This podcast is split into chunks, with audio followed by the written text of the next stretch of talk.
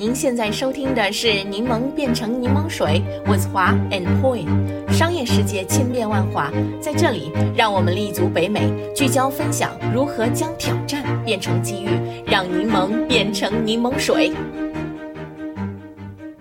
柠檬听众朋友们，大家好，我是华。大家好，我是 Poi。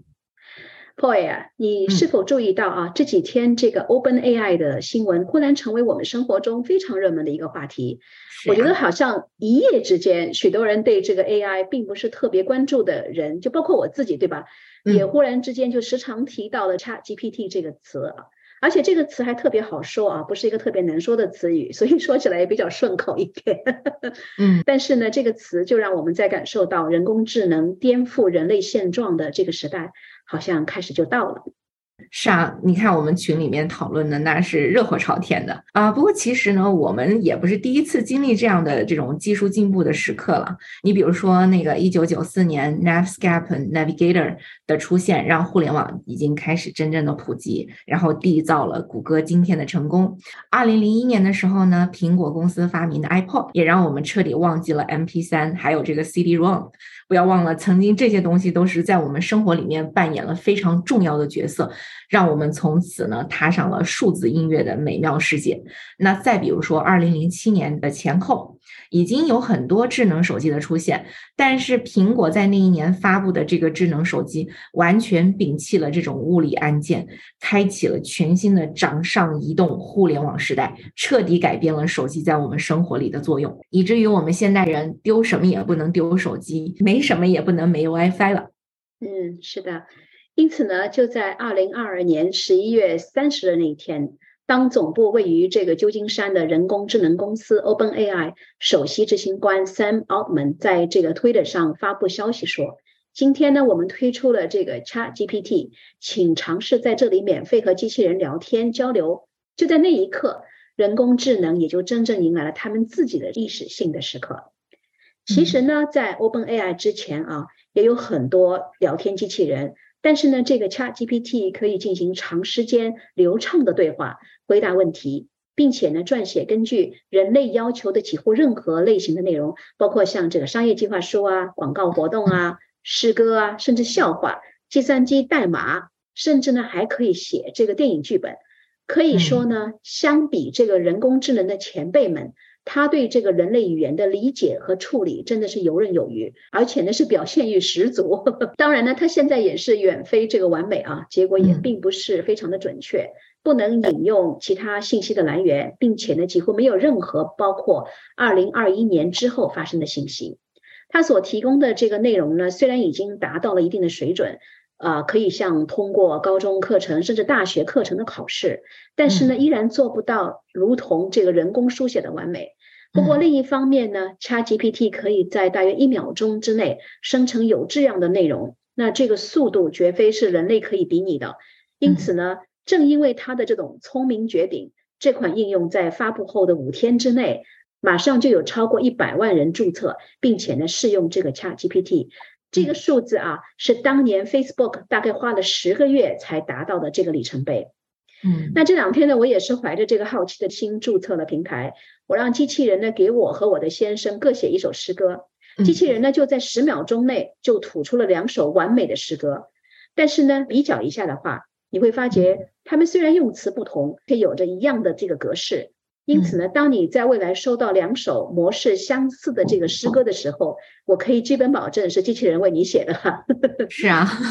花姐，虽然哈你说这个诗歌可能被你看出了端倪，它们格式比较相同，感觉不太走心。但是呢，在如今信息爆炸的时代，想要在一般情况下蒙混过关，我觉得它还是没有问题的，基本上可以是糊弄过去的。所以呢，才会那么多人感到心惊肉跳，这么有威慑力。这也是为什么 Open AI 这家公司所显示的这种潜在能力，不仅在热议话题，还在很多风险投资人、媒体人，还有很多从事这种创造性工作的人当中，引起了非常巨大的反响。好多人都在探讨如何把这个 AI 技术应用到商业领域，为人类带来一场互联网之后的下一场技术革命。毫无疑问啊，人工智能已经完成了一次极其重要的进化，已经并且未来还将继续深远的改变我们的生活。这个时候啊，我们都要不禁的回头问问我们自己啊，作为人类的我们，准备好了吗？嗯，Poy，我觉得这个问题问的非常的好。嗯，ChatGPT 呢，虽然显示了这个伟大的潜力，它完成的任务呢，也已经是相当的惊艳了。但是呢，离完美啊，还是相距遥远的。尽管如此呢，它的横空出世就已经对 Google 啊、Facebook 产生了非常大的威胁。Google 内部已经把人工智能技术的开发列为最重要的 agenda。不过呢，估计是这个 ChatGPT 的这个压力实在是太大了。谷歌的 CEO 呢，前两天就刚刚发布了一篇文章，文章的这个名字就叫 An Important Next Step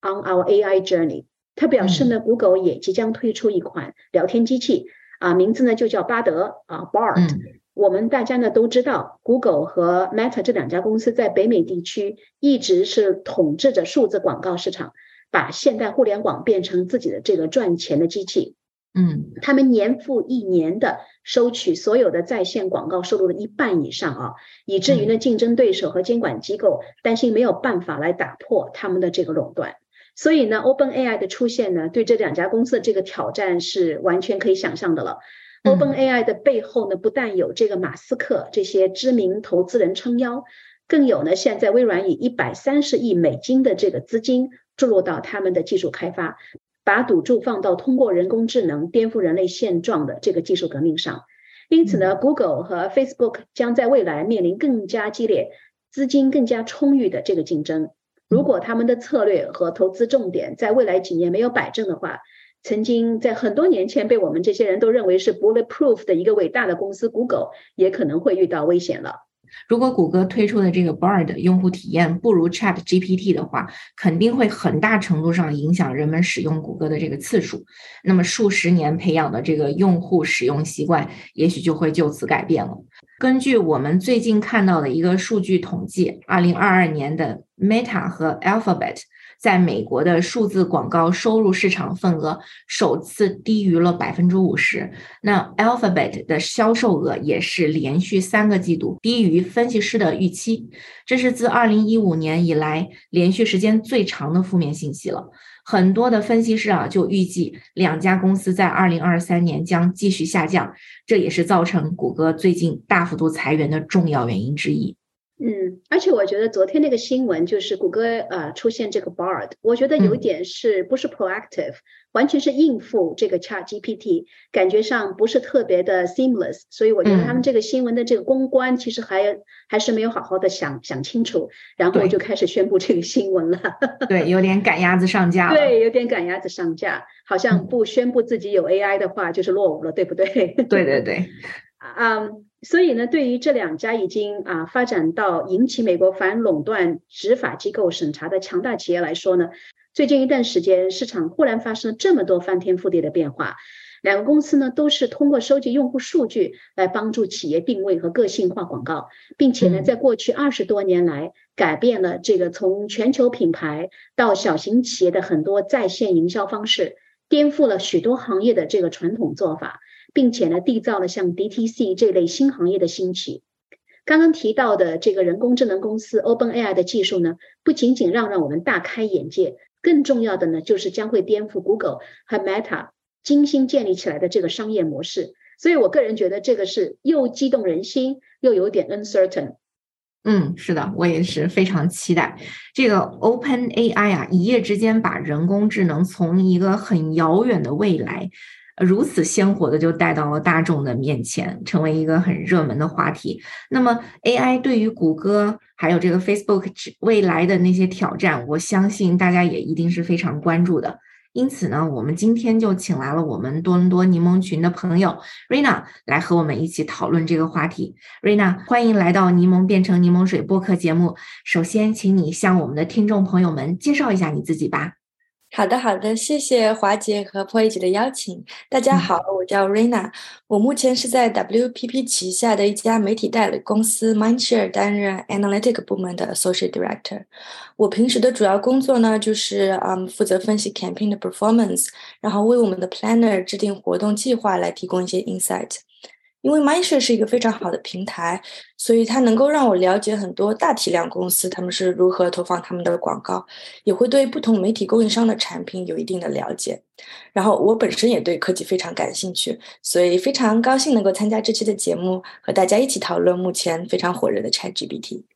瑞娜，欢迎欢迎！我相信你所处的这个职业和你的岗位，一定能够为我们的听众朋友们在这个问题上带来更深入的视角。首先啊，我特别想问你一个问题啊，就是你觉得为什么 Google 和 Facebook 的广告收入从去年开始逐渐下降了呢？难道人工智能的威力这么快就显现了吗？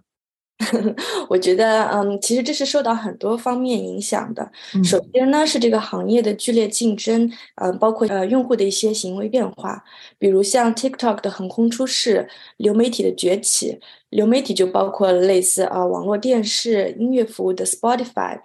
电子游戏直播的 Twitch 等等。另外，很多的呃在线零售商也在逐渐加强他们的电子广告业务，比如 Amazon 已经成为美国第三大的电子广告平台。这些新崛起的媒体其实都对 Google 和 Facebook 起的起到了一定的冲击。对于 Facebook 来说，虽然目前它还算是领先地位在 Social Channel 里，但是根据我之前看到的一个调查，目前在线时间最长的社交平台是 TikTok，其次是 YouTube、Twitter、Snapchat。Instagram 和 Facebook 分别排在第五、第六，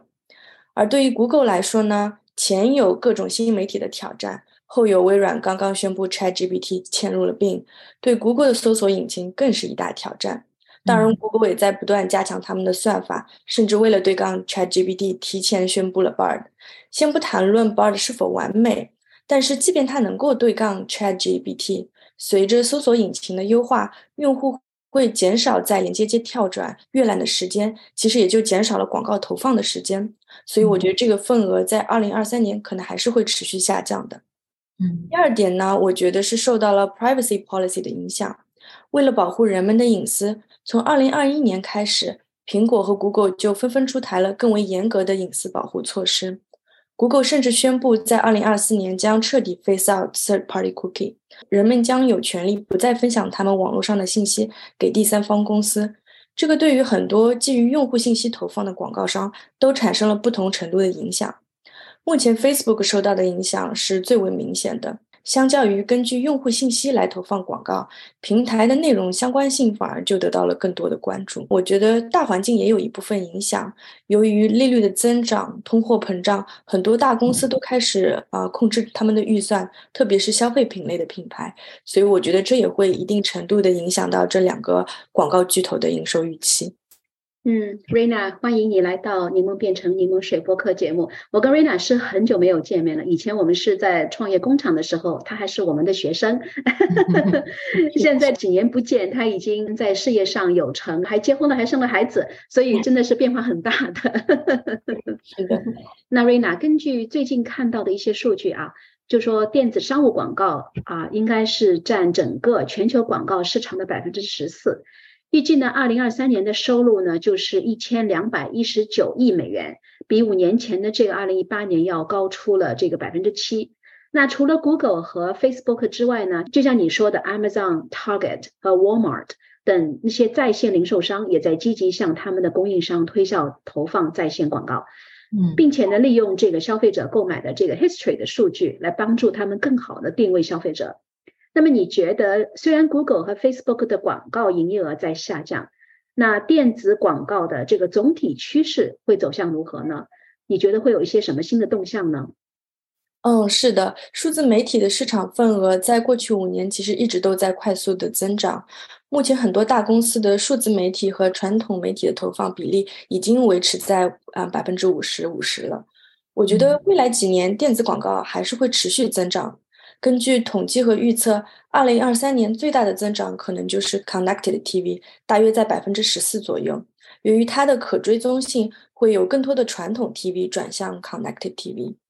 另外，接下来 Paid Search 在经济下行的这个大环境下，很多公司会倾向于保留 Paid Search 的预算来确保可带来的利润。所以，我觉得 Paid Search 也是会有一定的增长。其次是 Podcast。相对于其他广告形式，超过半数的 Podcast listener 都会对 Podcast 的广告更为专注。因为他们相信这些 podcast host 是的确使用过这个广告中的品牌，所以他们会更加信赖。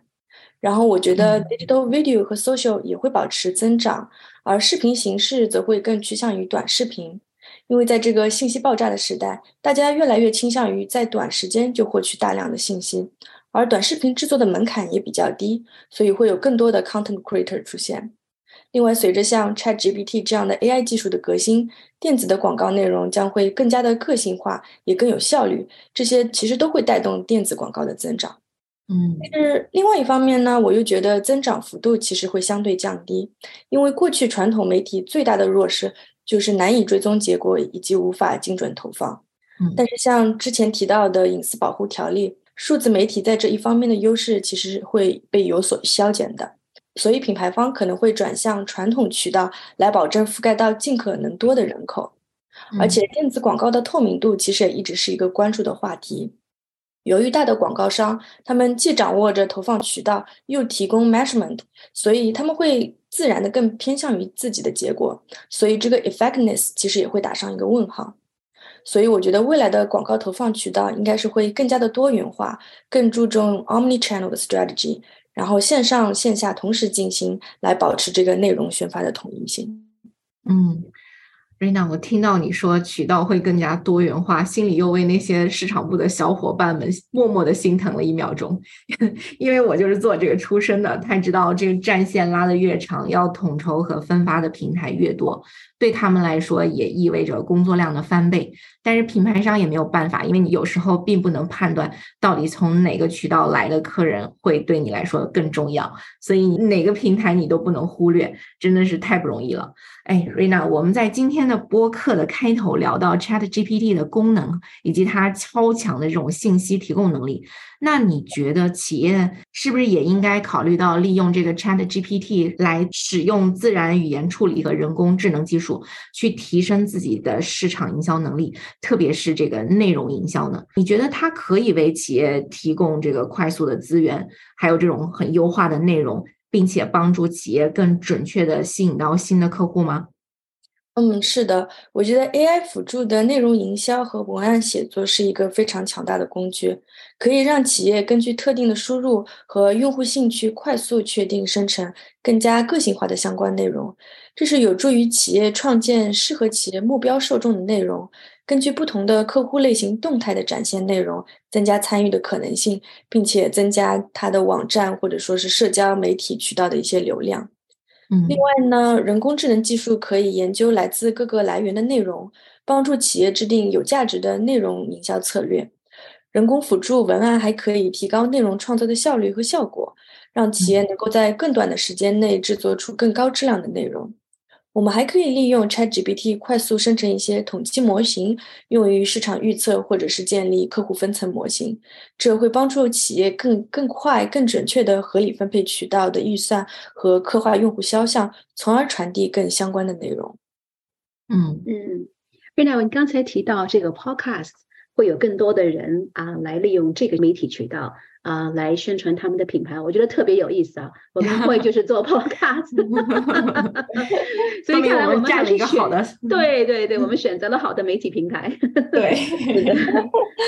那刚才提到了，大家现在对这个 Chat GPT 都是非常的激动啊。那么你觉得啊，用 Chat GPT 做内容营销要注意哪些潜在的问题呢？嗯，就是就像华姐之前说的，关于准确性的问题，在 ChatGPT 的首页其实也明确指出了现在的三个 limitation，一个就是可能会存在不准确的信息，嗯，包括我自己也试过，嗯，type 一些问题，呃，并不是所有的问题它都会啊 return 一些非常准确的问题，所以这是需要注意的。另外呢，暂时是没有二零二一年之后的信息，所以这个信息的延迟性也是一部分问题。然后第三个是内容会存在一定的偏见，所以人为的把关是非常重要的。而且 ChatGPT 虽然可以通过海量的深度学习来给到一些内容的启发，但是我觉得内容营销创新也是非常重要的，这是 ChatGPT 无法给到，而且我觉得是人类和 AI 最大的区别。所以我觉得 ChatGPT 对于内容营销更像是一个辅助工具，它能够给到一些内容启发，能够完善脚本，变得更有效率。但是核心内容还是需要人来思考，并且给予它一个非常 detail 的一个指示。嗯，有道理啊。不管是现在的 Google，还是未来的这个 ChatGPT，你觉得 Content Marketing 在未来的这个责任是什么？对比现在，应该有什么样的地方是可以改变的呢？嗯，我觉得 content marketing 对于企业来说是与客户建立沟通信任的一个重要渠道，不应该仅限于展示公司或者产品的价值，而是能够提供对用户带来真正帮助、产生情感共鸣的一些内容。甚至 content marketing 可能也不再限于为网站带来流量，如果这个内容足够有价值的话，它本身也是能够为企业带来利润的。而且随着科技的进步和发展。不管是网站上的内容，还是社交平台上的内容，首先它的更新频率可以加快。其实除了像语言类的辅助，Google 也已经有产品可以根据过去图片的一些点击率，来自动抓取可能有效的元素，并合成新的图片。而 ChatGPT 的火爆，相信是可以加速这一类 AI 辅助工具的开发，使得内容的创作速度更快，然后并且更有高质量。我觉得内容是可以更加个性化。在这个信息纷杂的时代下，只有根据不同客户的需求，打造最贴切、最有帮助的内容，才能更快抓住客户，并且建立忠诚度。而技术的革新让这些就变得更加容易去执行。比如 ChatGPT，它可以和网站或者信息平台对接，来提供一些个性化的交互，从而提高客户的体验和加强客户的关系。所以这些都是非常值得期待的。嗯，瑞娜，你刚刚讲的一个关键词啊，我觉得非常有道理，就是情感共鸣。比如呢，我们从这个蒙娜丽莎的这个微笑中感受到的神秘，或者呢是从这个梵高的画中感受到热烈、压抑或者绝望。我们每个人对读到的内容感受也是不一样的，这一点呢，AI 是无法判断的。尽管呢，ChatGPT 可以写这个小说、写剧本、拍电影，甚至还能通过大数据计算哪种表现手法点击率会比较高。工作效率呢也会大大高于常人，但是呢，我觉得他无法理解一个故事、一幅画、一部电影到底能够激发了人类哪种感情。所以呢，也许他可以通过大数据总结出一个准确的用户肖像画，他也可以用最华丽的这个语句，几秒钟就写出一段文案来。但我并不认为 AI 可以创造出那些真正打动人心深处的内容。这也是未来 AI 最终还是不能代替人类的奥秘吧？嗯，是的，嗯，另外，我觉得 Rina，你今天提到的另外一个词“工具”，也可以算是我们今天的这个题眼了哈。嗯，我认为这两个字准确的描述了 AI 和我们人类之间的角色定位。人是使用工具者，那么 ChatGPT 之类，它纵使再聪明，仍然是个工具。这也回答了我们这期节目的标题：潘多拉魔盒打开了吗？我相信还远远未到。Chat GPT 的话题呢，在我们多伦多的柠檬群里面也是引发了非常热烈的讨论哈。那我发现呢，基本上大家的观点是相对比较一致的。比如我们的群友 Lester，他就说，当 AI 成为替代大量工作的最大的工具的时候，其实呢，也实际上限制了科技创造力的发展。发展的天花板就是 AI 本身的上限，因为 AI 只要不产生自我意识，那么它自身的上限就是它能够生产产品的上限。另外呢，他也谈到对这种技术的担忧，因为。这一类智能引擎肯定是挡不住的潮流，只是担心我们的工具越来越多、越来越先进，我们的眼界呢却越来越窄。啊，雨薇呢也提到这个信息茧房的这个忧虑，我觉得这两者都是有异曲同工的地方哈。嗯，无论如何，从商业的角度而言，ChatGPT 是巨大的这个机遇，但是呢，从生产的角度而言呢，AI 始终是工具的一种，它的这个神奇能力。背后依然是人的创造力。另外呢，这两年科学技术的这个发展是风起云涌啊。我记得去年这个时候，我们还在热烈讨论这个元宇宙，而一年之后呢，ChatGPT 似乎已经代替了这个元宇宙，成为最热门的话题了。科学技术的发展是推动人类进步的最重要因素，无论是这个元宇宙啊，还是这个 ChatGPT，这些 technology 的突破呢，给我们时常带来一阵阵的这个惊喜。那接下来呢，就是要看技术和商业如何结合在一起了。不但呢为下一个伟大的公司带来巨大的财富，更为我们人类的这个进步做出贡献。嗯，今天早晨其实我还在想，我自己三十年前刚刚来到美国的时候，personal computer 也是刚刚的方兴未艾。我还记得我购买的第一个电脑是 Macintosh，那个价格呢是五千美元。那那个时候要买个电脑，真的是我人生中的一件大事情了。嗯，而今天呢，这个买电脑已经是家常便饭的了。因此呢，科技所带来的这种 evolution 或者是 revolution 的背后，还是人的智慧，而最终的这个受益者依然是我们人类自己。啊，Rina，再次感谢你今天的分享，相信我们的听众朋友们也会从你的这个分享中学到许多新的知识。好了，我们今天的这个分享就到这里结束了。听众朋友们，让我们都用一颗充满好奇的心，迎接并且准备好人工智能时代的真正到来。在结束今天这一期的节目之前呢，我们也想询问一下我们的听众朋友们，你们对今天的话题有何感想？欢迎大家去我们的网站 turnlemonintolemonade.com 点击我们今天这一集的 link。